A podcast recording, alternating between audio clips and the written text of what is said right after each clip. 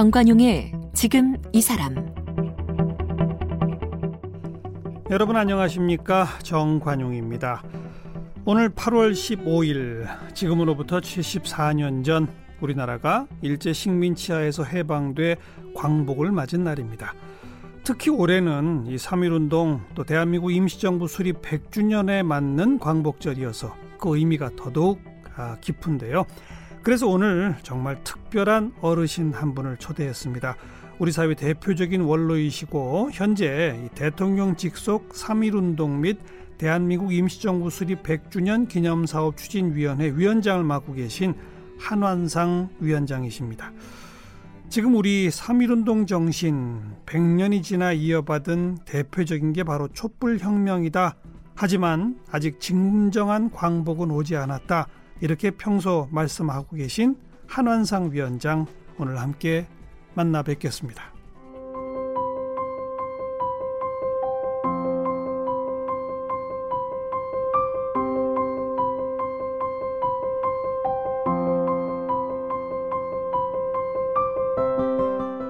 한원상 위원장은 서울대 사회학과를 졸업했고 미국 에모리 대학교에서 정치사회학 석사학위와 박사학위를 받았습니다. 이후 귀국해 1970년부터 서울대 사회학과 교수로 지내다가 1976년 정권의 비판적이라는 이유로 해직을 당했고 1980년에는 김대중 내란 음모 조작 사건에 연루돼 수감된 후 모진 고문을 받기도 했습니다. 1984년 다시 교수로 복직돼 1993년까지 서울대에서 후학을 양성했고요. 김영삼 문민정부 때는 부총리 겸 통일원 장관을, 김대중 정부 때는 부총리 겸 교육인적자원부 장관을 지냈습니다.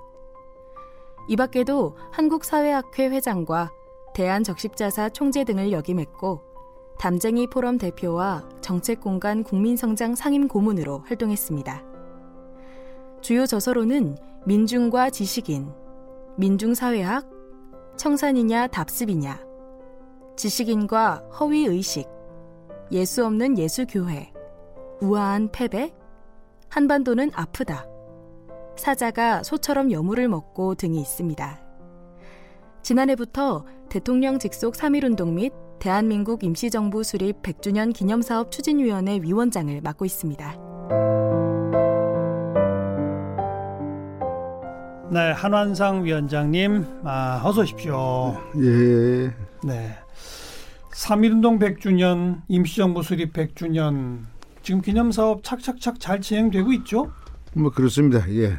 작년부터 몇 가지 행사들이 어떻게 저 기획되고 있었습니까? 뭐, 아, 이게 100, 100몇 가지가 되니까 그다 아, 이야기하는 거는. 100몇 가지나 예. 되니까? 왜냐면 어. 각 부처마다 자기 예산으로 이제 100주년 기념 이런 사업 하겠다 한 게 있으니까 그걸 네. 우리가 다 받아가지고 서로 조정해서 잘 되도록 하는 거니까요. 네, 네. 네. 그런 그 100년이 되는 올해 2019년의 광복절 사실 정말 더 뜻깊은 것 같은데요. 광복 45년 음. 광복 맞을 때 위원장님이 몇 살 때셨죠? 그때가 초등학교 3학년이죠. 어. 3학년이었으니까 뭐 기억은 분명히 납니다만은 하여튼 이 광복 해방 그러는데 저는 그런 말을 들을 때마다 좀 좀 화가 나요. 왜 왜요? 해방도 되지 않았고 아직 아. 광복도 아직 안 되었는데 마치 아. 된 것처럼 이야기하니까 아. 그래서 그 이야기를 하면서 3.1운동 이야기를 조금 할까요? 그러시죠 뭐. 네. 네. 에, 제가 이거 위원장 맡아가지고 어, 그3.1 운동이 갖고 있는 엄청난 감동의 울림의 깊이와 넓이를 몰랐어요. 제가. 위원장 맡으시면서는 예, 어. 뭐그 맡고 나서 이제 공부를 하면서 이제 알게 됐는데 새삼 다시 공부하셨군요. 그렇죠. 예. 그, 그 감동의 울림이 크다는 것을 느끼고 그런 거를 이제 전달하고 예, 하면서 또 이것을 듣는 국민들이 아 정말 그렇군요라고 자기들도 놀라는 거 보고 음, 음, 음. 제가 왜 저래 이렇게 됐는가. 이 100년 전에 일어났던 3.1 운동이 100년이 지난 우리, 우리가 조상들의 그 감동적인 헌신과 투쟁을 모르고 있었는 이유를 내가 알게 됐어요. 하나는 어. 36년간의 일본 강점 하에서는 그 일본 사람들이 너무 우리에게 지독하게 했기 때문에 을과 혼, 뺏기 위해서 성도 못 쓰게 하고 어, 우리 말도 빼앗아 갔잖아요. 창씨 뭐. 개명하고 그럼요. 그러니까 말도 뺐고 그냥 땅 빼앗은 거는 뭐 마- 예. 말할 것도 없고 그렇게 되니까 이게 그 울림의 그 운동을 이것을 어떻게 하든지 제거하거나 축소하거나 없애려고 했죠. 당연하죠. 예, 몰랐고 어. 그 울림대로 행동하는 사람은 감옥에 잡아넣어서 그 그랬죠. 을 처형했기 때문에 그랬죠. 그렇죠 그런데 제가 이제 화가 나는 것은 일제 시대는 그렇다 하더라도 예.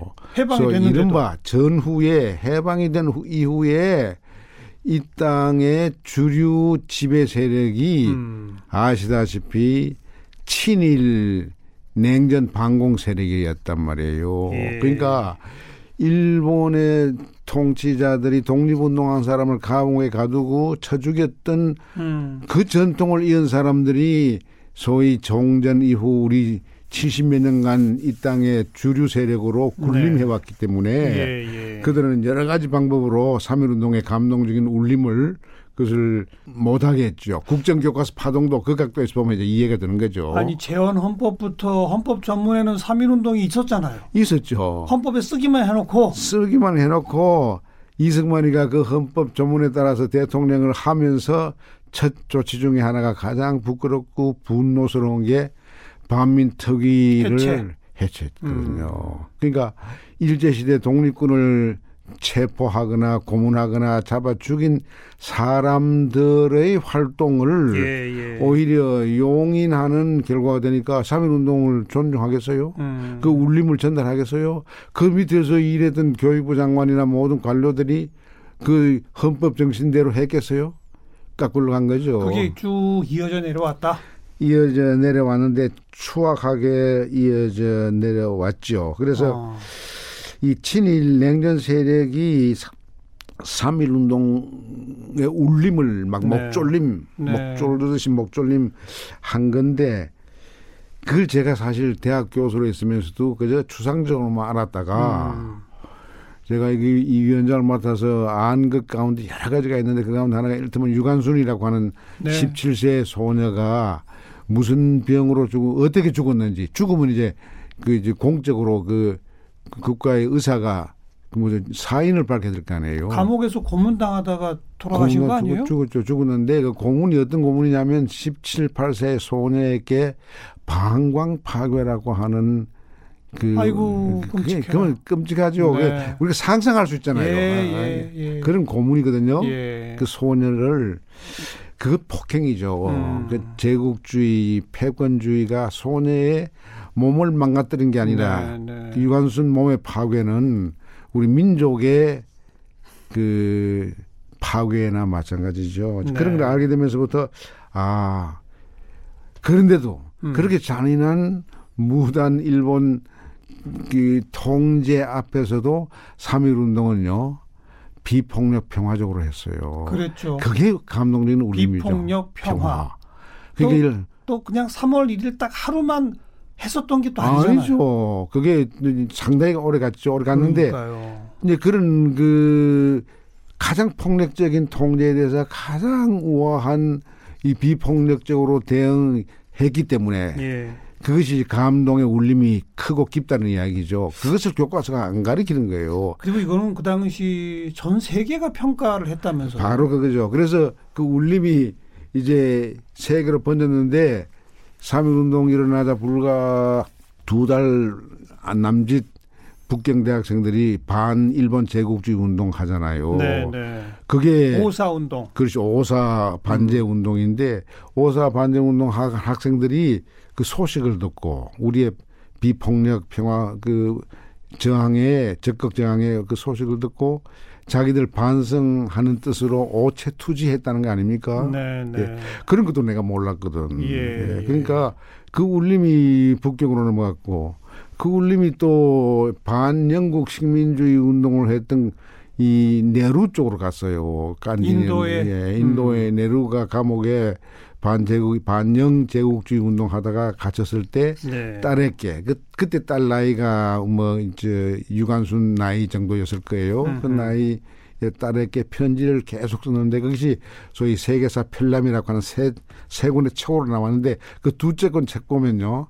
그 자기 딸에게 쓴 편지 가운데 3.1 운동 이야기했어요. 음. 포인트는 일본은 이렇게 잔인했으나 그에 저항한 학생들 가운데 너와 같은 젊은 아이가 있는데 너와 같은 어린 여학생들도 있었다. 음. 유관순 열사를 네. 그렇지, 그렇지. 그러니까 네가 그것을 알면 너도 감동할 것이다. 음. 네루는 이 시, 현실에 그런 것을 못 봤는데도 감동하고 감옥에서 딸에게 감동적인 편지를 써서 그것이 역사 책에 나오거든요. 예, 예. 그러니까 그 파장을 알 수 있고 이것은 역사적인 사실이고 최근에 이제 프랑스 경찰 당국이 그 이렇게 저 그 풀어놓은 자료에서 나온 것인데 음. 1919년 우사 김규식 선생이 파리 강화회에 가서 일본의 잔인한 그 무단 통치를 이제 예, 고발하러 갔는데 거기서 그때 이제 아시아 약속 국가들의 대표들이 파리에 많이 모이지 않았겠어요. 예.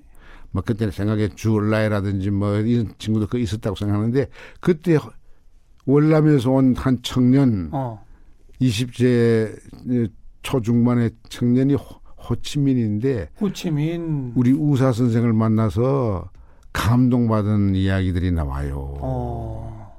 그러니까 아마 시간이 없으니까 말 못하겠지만 3.1 운동은 그렇게 중국, 예, 베트남, 그럼요. 인도, 모든 예, 나라에 뭐 이집트까지 갔다는 거 아닙니까? 어. 근데 그런 울림을 그 이제 내- 나도 보고 깨닫고 놀랐는데 그 이야기를 하니까 네. 아이고 선생님 왜 우리가 그걸 몰랐지? 정작 우리는 몰랐다. 몰랐다. 네, 네. 그걸 알고 또 한 번 더 놀란 거죠. 예. 그 울림. 올해 100년 맞아서라도 제대로 좀 우리가 새겨야 할 텐데. 그렇습니다.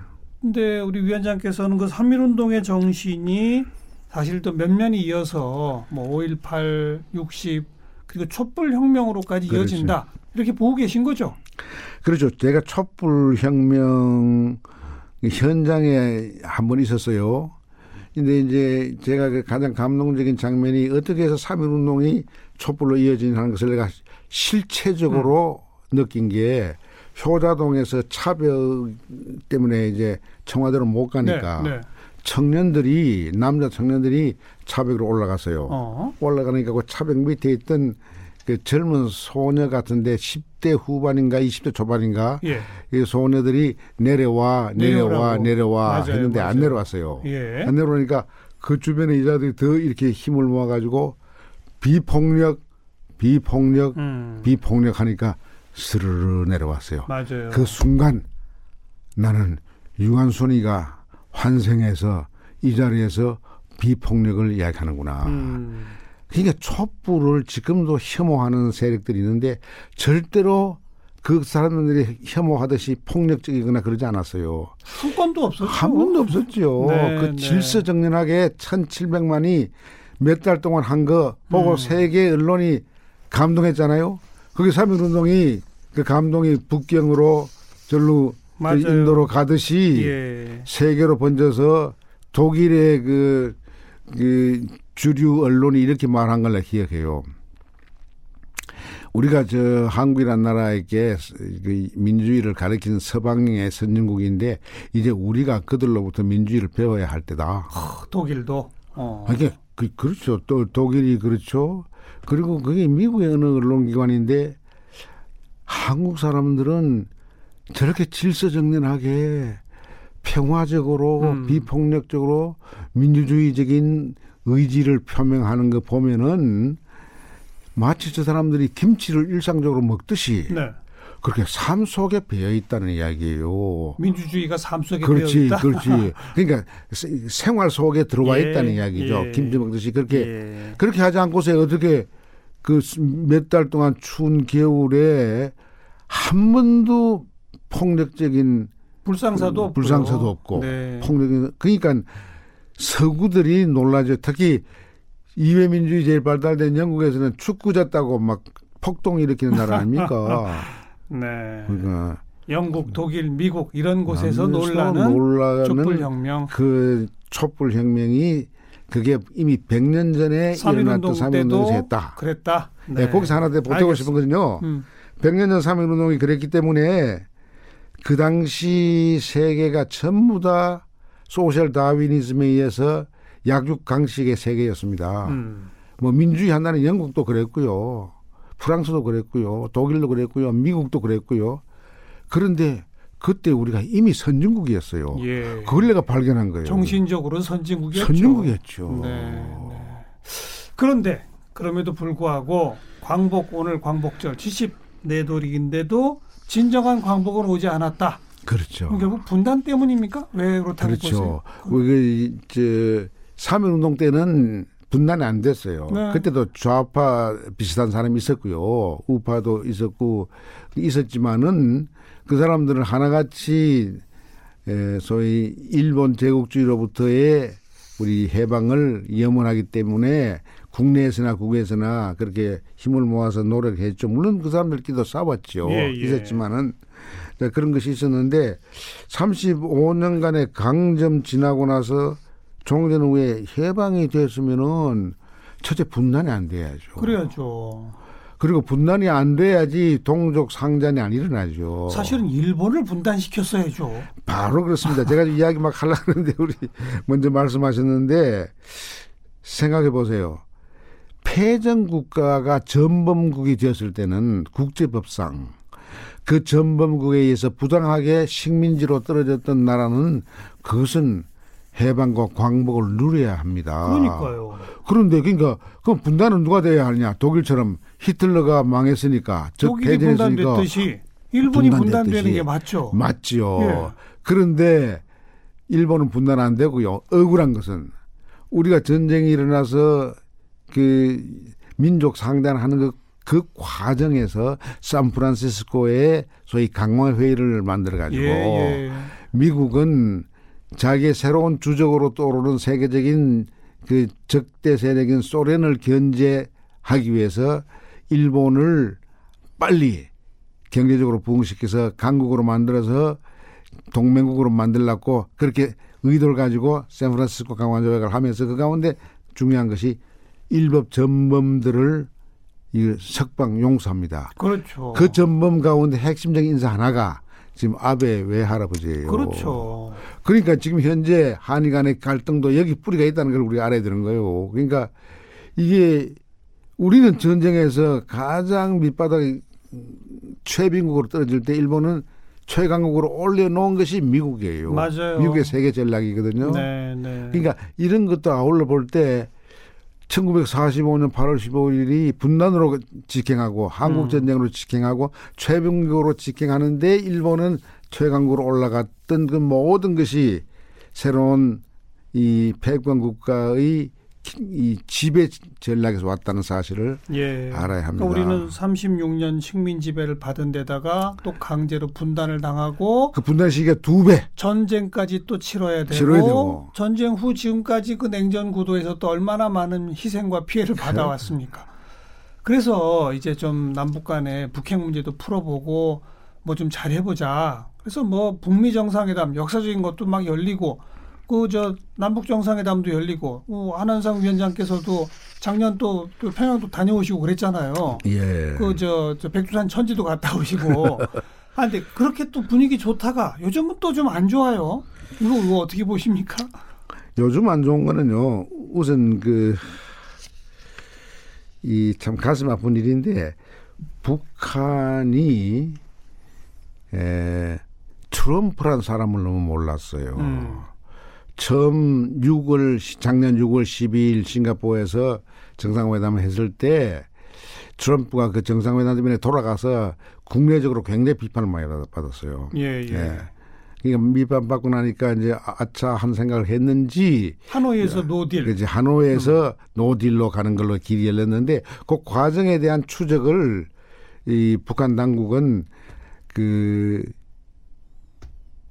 6.12에서 얻은 것이 크다고 생각했는지 음. 에, 안심하고 좀 더 노력해서 얻으려고 했다가 하노이에서 복면당했죠. 근데 네. 큰 실망을 했죠. 근데 이 트럼프라는 사람을 너무 단순하게 본 거죠. 음. 트럼프는 불확실성에서 오는 이득을 아주 극대화하는 특이한 정치인입니다.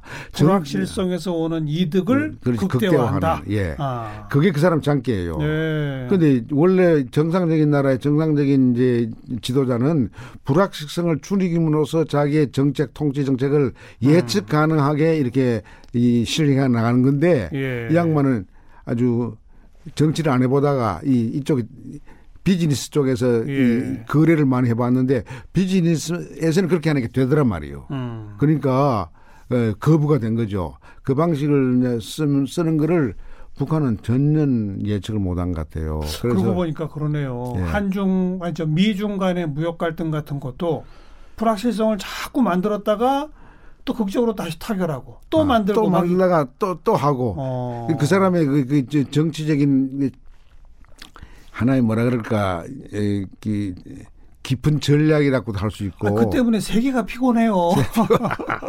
그런데 이제 이거 아니, 그 하나만은 그 트럼프가 계속 그런 식으로 하니까 사실 요새 아베도 트럼프 보고 배우는 거 아닙니까? 아, 근데 아베는 근데 트럼프가 갖고 있는 이건 안 갖고 있어요. 트럼프는 그 미국을 가장 위대하게 만들겠다라고 하는 그 위대함이 경제적인 예. 뜻으로 이야기하는 것이지 예. 군사적인 것은 아니거든요. 예, 예. 군 세계 지금 뭐 6, 700개 되는 미국 군사 기지 있는 거 유지하는 거에 대한 부담을 느끼는 사람이에요. 네, 네. 그래서 어, 김정은 위원장하고 편지에서 아 나도 그 우리 한미 군사 훈련하는 거 싫다, 아, 아, 싫다 어. 어, 불편하다 이렇게 이야기할 정도로 그 사람은 솔직하다면 솔직한 거 있지만은 음. 우력 충돌과 전쟁을 통해서 이득을 얻고자 하는 건 아닌 것 같아요. 아닌 것 같아요. 그런데 아베는 맞아요, 저 외할아버지의 어. 소위 그 생각, 예. 일본 패권주의를 통해서 세계를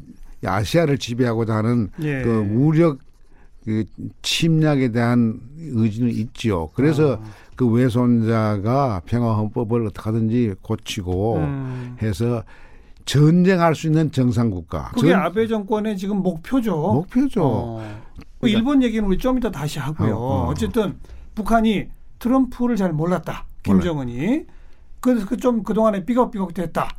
앞으로는 잘 될까요? 어떻게 보세요? 앞으로는 잘 될 것 같은 조짐이 있죠. 그것도 어. 이제 정상적인 정치 계산을 하는 사람들은 이해가 잘 안 될 겁니다. 이를테면은 이란으로부터 얻을 수 있는 것이 미국이 상당히 있을 거예요. 네. 그런데도 이란과 핵, 핵 협정은 오바마가 했기 때문에 바로 그걸 해체해 버렸거든요. 파기해 버렸잖아요. 파기해 버렸죠. 예.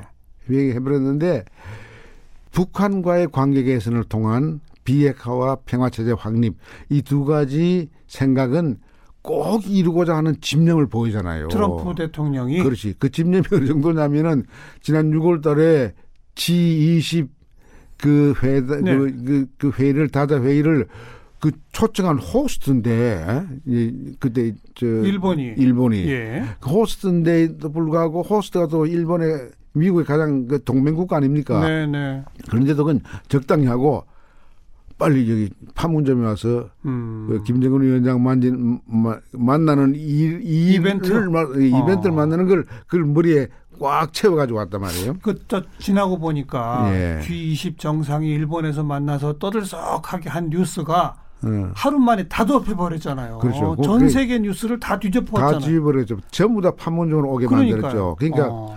그것도 아까 불확실성에 그 오는 극대화, 이득을 극대화한다. 아, 극대화하는 거죠. 어. 극대화해서 거기서 이제 우리 또 대통령이 중간에 이렇게 좀 일이 되도록 노력을 해서 예, 예. 만났잖아요.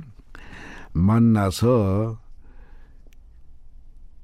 제가 하나 확인한 건 뭐냐면 이 트럼프 쪽에서도 김정은하고의 신뢰 끈을 자를 생각 없었는데 예. 과연 김정은 쪽에서는 어떤가? 그내늘 이야기하잖아요. 김정은 어. 이 위원장도 절박한 게 예. 트럼프보다 더 절박한 것은 자기 할아버지의 소망인 이 국민들에게 자기 주민들에게 배안 골게 예, 하는 거, 배안 골게 하는 거, 그렇죠. 이 밥과 고기국 끓여주는 거 소박하게 말하면 음. 그것이 그것이 목적이에요. 네네. 네. 그 목적을 실현하기 위한 수단으로 비핵화라고 하는 자기로 생각하면 큰 양보를 하는 것이죠. 예, 예. 그걸 이제 다시 하자고 지금 실무 회담이 지금 음, 우리 한미 군사 훈련 끝나고 예, 나면 끝나면 곧할 될것 겁니다. 같아요. 예, 어. 할것 같습니다. 할 네. 것 같으니까 그 한마디로 김정은 위원장도 트럼프도 진정으로 바라고 있는 것이 확인되고 있다. 그 절박하게 바라는 절박하게. 바라는. 양쪽 다. 예, 그러니. 잘 될 것이다. 예 그렇게 생각하는 것이죠. 어. 근데 그렇지만 또 모르죠. 모르죠. 왜냐하면 두 분이 다 또 공통점인 것은 불확실성을 창조하는 일에 굉장히 뛰어난 분들이 돼가지고 예, 또 예. 어떤 불확실성 그러니까 이걸 잔절시키는 쪽으로 불확실성이 움직일 수도 있다는 사실을 우리가 또 배제할 수가 없죠. 네, 네. 그래요. 그러니까 G20 회담을 뒤엎을 만큼 판문점 이벤트를 트럼프가 즐긴 건 확실한데 거기서 진짜 성과로까지 이어지려고 할 것인지 그렇지 않을 것인지는 두고 봐야 되는 거예요. 위태위태합니다. 우리 정부의 역할은 그럼 결국 계속 근데 중재자, 촉진자. 이번에 이 과정에서요 북한 외무성이 좀 실수하는 것 같아요. 북한의 소위 외무성의 일개 국장이 우리 정부를 그렇게 폄훼하는. 망, 망, 망은 식으로 음. 폄훼하는 거는 이거는 굉장히 저는 또 이렇게도 보는 게요. 김정은 정권은 또 북한 주민들한테 국내 정치용으로 써먹을 게 많, 많아야 되잖아요. 근데 이제 북미 정상회담까지 이루어지고 북미 간의 친서를 왔다 갔다 하는 이런 마당에서는 자기네 인민들한테는 나는 미국 트럼프 대통령급이야. 뭐 그래서 이러려고 하는 거 아닌가? 그 자기에게도 볼톤이 필요하다 이거지. 그러니까 예. 아, 그래서 그 볼톤 볼톤의 악역을 그저 외무성 국장한테 시키 설는지도 모르죠. 아니, 아니 그뿐 아니라 자기 위상 자체를 음. 저 이제 저 남조선하고는 나는 좀 급이 달라. 뭐 이렇게 만들려고 하는 거 아닌가 싶은 생각도 들어요. 만약 그렇게 된다면은 이게 앞으로 일이 잘 돼서 민족 공조를 통해서 저희 그 남북 간의 경제 협력을 공동체 경제 공동체 쪽으로 갈라 그러면은 네. 이념 싸움이나 이런 거 무력 싸움 하지 않고 갈라 그러면은 궁극적으로는 그렇게 가야죠. 그걸 갈라 그러면 그런 태도라고 하는 게 스스로 장애를 만드는 것이죠. 아, 물론 네. 나중엔 그렇습니다만 당장은 당장은 야 나는 트럼프급이지 문재인급이 아니야. 뭐 이런 거 아닐까 아, 싶어서. 그런 건 세계 남이 평가하는 것이지 자기가 스스로 평가하면 안 아무튼 되는 거죠. 북한도 정상 국가는 아니지 않습니까? 그러다 보니까 그러니까 정상 국가 되려 그러면은 그런 예. 비정상적인 행위를 좀 자제하는 게 필요하죠. 앞으로 좀 그래야죠. 그래요. 음. 자, 그건 그렇고 뭐 아까 우리 저 일본 얘기 좀 하다가 말았는데 예, 예. 이거 저, 저 어떻게 해야 합니까? 그막그 우리나라를 향해서 막 온갖 아, 경제 알겠습니다. 도발을 하고 있는데 지금 이제 우리도 일본을 일단 그저 이른바 white list에서 우리도 빼겠다. 뭐 여기까지 왔어요. 음. 근데 아직 그 저 한일 군사 정보 그 보호 협정 지소미아는 어떻게 할지 이런 건 아직 결론이 안 났는데 위원장님은 어떻게 하는 게 좋다고? 우선 이게 좀 깊게 예. 봅시다. 보면요, 우리가 이번에 이, 이 이런 조치에 대해서 일본 자체를 우리가 비난하는 것은 좀 조심스럽게 해야 된다고 생각해요. 비난의 초점은 아베에게 가야 아베죠. 돼요. 아베와 네. 일본을 기시 구분해야죠. 노부스케 손자에게 가야 되고 음. 그 전통에다가 과녁을 맞춰야 돼요. 아예 그냥 앞, 오늘부터 이름을 기시 외손자 이렇게 부를까요? 아, 그 좋죠. 예. 그래서 아베에 집중적으로 우리가 그 예, 관심 예. 예, 집중해서 말해야 되는데 왜 아베가 좀 저런 조치를 하는가? 음. 그 보면은 2차 대전 종전 직후 일본의 영화를 보면요. 그 참상이 우리하고 별 차이가 없었어요. 그러다가 이제 우리 전쟁 거기 한국 그때 전 핵폭탄도 두 발 맞았으니까요. 이게 마, 맞으시면 더 참혹할 수도 있죠. 예, 그러니까 예. 근데 우리 한국 전쟁을 지나면서 아까 말한 샌프란시스코 강화 조약에서 힘을 얻어 가지고 경제 개발해서 갑자기 컸죠. 이 예, 큰 나라가 되면서 우리하고 격차가 우린 최병국이고 예, 그것은 제2대 강대 경제국으로 올랐는데 그 그때 그 영광을 생각했던 아베 음. 정부가 음. 음, 음. 지난 5, 60년간의 우리의 추격이 이게 정말 이건 도저히 불가능한 거예요. 사막에서 나무를 심는 거와 마찬가지의 네, 어려운 네. 일을 해냈다고 보는 거예요. 네. 어떻게 저 사람들이 이렇게까지 따라왔지? IMF 같은 데서 평가를 보면 구매력으로 우리가 1인당 국민 소득 보면 우리가 앞선데요. 그렇죠. 2000 23년 되면은 일본을 앞선다는, 앞선다는 거예요. 이야기죠. 네. 그렇게 따라온 거에 대해서 경제적으로 따라온 거에 대해서 첫째 놀랍고 음. 그러니까 한방 먹여야 되겠다는 생각이 있을 것입니다. 그래서 깊은 생각 없이 그 규제 조치를 한 것 같아요. 네. 그 깊은 생각 없이 했기 때문에 이 수정이 있을 가능성이 많습니다. 음. 둘째로 제가 주목하는 것은요. 이 경제적으로 따라오는 데서 오는 두려움에 더하여 예. 그 악조건 분단의 악조건 민족 상단의 악조건 음. 그리고 이 분단을 통해서 이득을 얻었던 권위주의 정부가 오랫동안 지배했던 그 악조건 속에서 우리 국민은 꾸준히 민주화를 위해서 온갖 고난을 다 겪고 4.19부터 시작해서 여러 단계의 시민 이 운동을 통해서 예, 예. 오늘의 정치 최고 수준 민주주의를 만들었죠. 만들었죠. 시민들이 서- 만들었죠. 그렇죠. 서구 사람들이 우리가 거기 가서 배워야겠다라고 네, 할 만한 네. 수준을 올려놓았거든요. 그렇죠. 그거에 대한 불안감. 왜? 아, 자기네들은 한 번도 사무라이 문화에서 국가와 그 일본도의 문화에서 음. 국가는 이제 천황이고 일본도는 그 무단 정치 예, 유산인데 거기서 벗어나지 못하고 막 마카서가 자기들에게 선물로 준 소위 미국식 이회 민주주의 껍데기만 받아가지고서 오늘까지 일당 독재를 해왔거든요. 자민당 일당 독재죠. 독재죠. 중간에 잠깐 한 5년 빼놓고 빼놓고 일당 독재를 해왔는데 한국은 여러 단- 단계의 4.19부터 오늘 그 촛불까지 이 희생해가면서 예, 예. 그도 주로 비폭력 평화적으로 민주주의를 성취한 것에 대한 깊 은 열등감과 음. 증오심과 사- 이런 걸 느꼈을 거예요. 우리 민주주의에 대한 열등감. 게, 증오심. 게 다가 어. 하나 더 있어요. 어. 요즘 BTS 아이들이 일본을 들어가서 얼마 전에 BTS가 일본 공연하려고 그러는데 일본 정부가 아베 정부가 그걸 반대했습니다. 그 못하게 했는데 그걸도 했어요. 그걸 못하게 할 수가 없죠. 헐 없죠. 일본 청소년들한테 몰매 맞으려고. 아, 이거 뭐, 그, 하이, 그렇더라도 하여튼 일당 독재해온 그 나라에서 그 거부를 했는데 뭐 엄청난 호응이 있었고요. 또 한 번 최근에 해가지고서 지금 굉장히 그, 저, 네, 열광적이거든요. 그 일본 사람들 가운데 생각하는 평론가들은 왜 일본에는 BTS가 못 나오느냐 음. 하는 분석하는 좌담을 들은 적이 있는데 그렇죠. 텔레비전에서 그들의 결론이 재밌어요. 일본 사람들에게는 한국 사람이 갖고 있는 그 BTS의 지인이 없다. 유전인자가 유전자가 없다. 없다. 어. 그러니까 그런 창조적인 유전인자가 없다. 그런 사- 거는 그런 건 또 민주주의랑 연관되거든요. 그렇죠. 4.19의 DNA가 바로 D, 이 저 BTS의 DNA죠.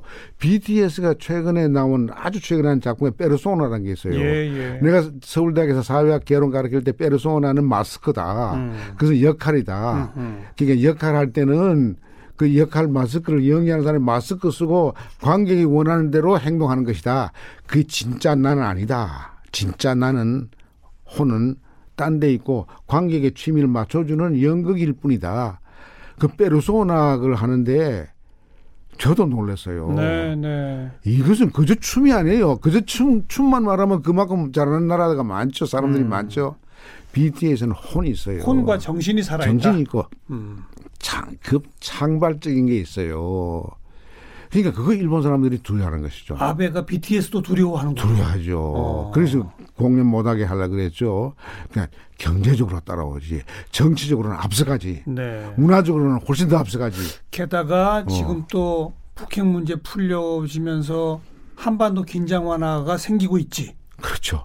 그래서 남북이 힘을 합치고 더군다나 북한과 미국이 관계 정상화되면 일본은 매우 불편합니다. 네. 왜냐하면 북한의 악마가 있어야만이 일본이 그 독재를 소위 그 기시 노부스키의 꿈을 그 그걸 구현할 수 있거든요. 아베의 드림을 그렇죠. 그 할 수 있는데 계속 북한 핑계 대면서 그렇죠. 군비 확장하고 그렇죠. 헌법 개정 운동하고 그러는 거 아닙니까? 그렇습니다. 어. 그러니까 그, 그 구실이 없어지니까 얼마나 불안하겠어요. 네, 네. 그러니까 이런 총체적 불안에서 요시, 그 사람 말대로 일본 말로 요시, 이, 이제 부품과 소재에 대한 음. 공급을 우리가 내겠다. 그러니까 총체적 불안에서 나온 수기 때문에 제대로 된 수가 아니네요. 아니죠. 그러니까 그쪽에서도 창조적인 성찰을 할 수 있는 국가 엘리트가 있다면은 네. 또 그런 것을 지적하는 언론 엘리트가 있다면은 일부 언론에서는 그런. 목소리를 내요. 일본 언론도. 그런데도 이게 아직은 안 고쳐지고 있거든요. 그래서 어, 우리 우리 정부의 대응이나 우리 우리 국민들의 뭐 불매 운동 등등의 최근의 움직임은 어떻게 평가하고 계세요, 위원장님? 저는 그 우리 정부의 대응은 이런 가운데서 이게 감정적 부족주의로 안 가는 것 다행이라고 생각해요. 음. 근데 일부 지식인들은 철이 없어 가지고 그런지 몰라도 소위 관제 민족주의라는 말로 정부를 비판합니다마는 이 관제 민족주의자들은 대개 가해적 민족주의 정부에서 많이 하는 겁니다. 어. 예, 그러니까 패권주의적 예, 예. 당하는 민족 소수 민족에게는 관제란 게 별로 그 들어갈 틈이 없는 것이죠. 예, 예. 그러니까 지금 현재 이 정부가 하는 것은 관제 민족주의가 아니고 감정적 트라이벌 내셔널리즘도 아니고 음. 부족적 민족주의도 아니고 이 세계 시민들에게 부끄럽지 않는 촛불 혁명에서 말하는 그런 성숙한 가치를 가지고 이걸 해결하려고 하는 것 같은데 좀 어떨 때는 좀 단호한 그런 결단을 보여줘야 할 때는 보여, 보여줘야 하는데 우리는 또그 수단을 많이 갖고 있느냐 하면 네. 일본이 갖고 있는 수단만큼은 우리가 아직도 못 갖고 있는 것 같아요. 그러나 예. 우리도 예. 규제할 수 있는 게 있으면은 예, 예. 규제는 하는 것이 정당하죠. 그래서 뭐 예를 들어서 일본의 뭐 석탄재 같은 거 수입하는 거 음. 방사능 오염, 오염 우려, 우려가 있는 농수산물 같은 거 검사를 좀 더 확실히 하자는 거 예. 이런 건 우리가 해야죠. 할 수 있죠. 음. 그것도 그리고 올림픽도 내년에 있잖아요. 도쿄 올림픽. 보이콧 하는 건 난 반대입니다. 그건 어. 우리 올림픽을 통해서 우리의 체육 문화도 체육의 능력도 길러야 하니까. 그런데 네. 이런 거는 이야기해야죠. 그 세계적인 체육 가장 큰 문화적인 체육 행사를 하면서 그 저 오염된 방사능 그 그렇죠. 예. 오염된 이 물고기나 시- 식물들을 선수들한테 준다는 준다는 거는 이건 어. 이건 하나의 이건 이- 이것은 이제. 환경. 환경 범죄적인 행위죠. 알겠습니다. 그런 거를 우리가 좀 더 많이 세계에 알릴 필요는 있죠. 오늘 광복절 74돌 맞아서 어, 지금 대통령 직 속 3.1 운동 또 대한민국 임시정부 수립 100주년 기념사업 추진위원회 위원장 맡고 계신 한한상 위원장님과 함께 지난 뭐 한 1, 2년 사이에 남북 관계 동북아 정세 그리고 최근에 이 한일 간의 갈등 문제까지 두루두루 좀 말씀을 들었는데요. 위원장님, 어, 마침 또 다음 주가 되면 김대중 전 대통령 음. 이 돌아가신 지 10년 되는 또 날이더라고요. 음. 그래서 그 얘기는 내일 또 좀 모셔서 말씀 듣도록 예, 하겠습니다. 그렇게 합시다. 예. 네.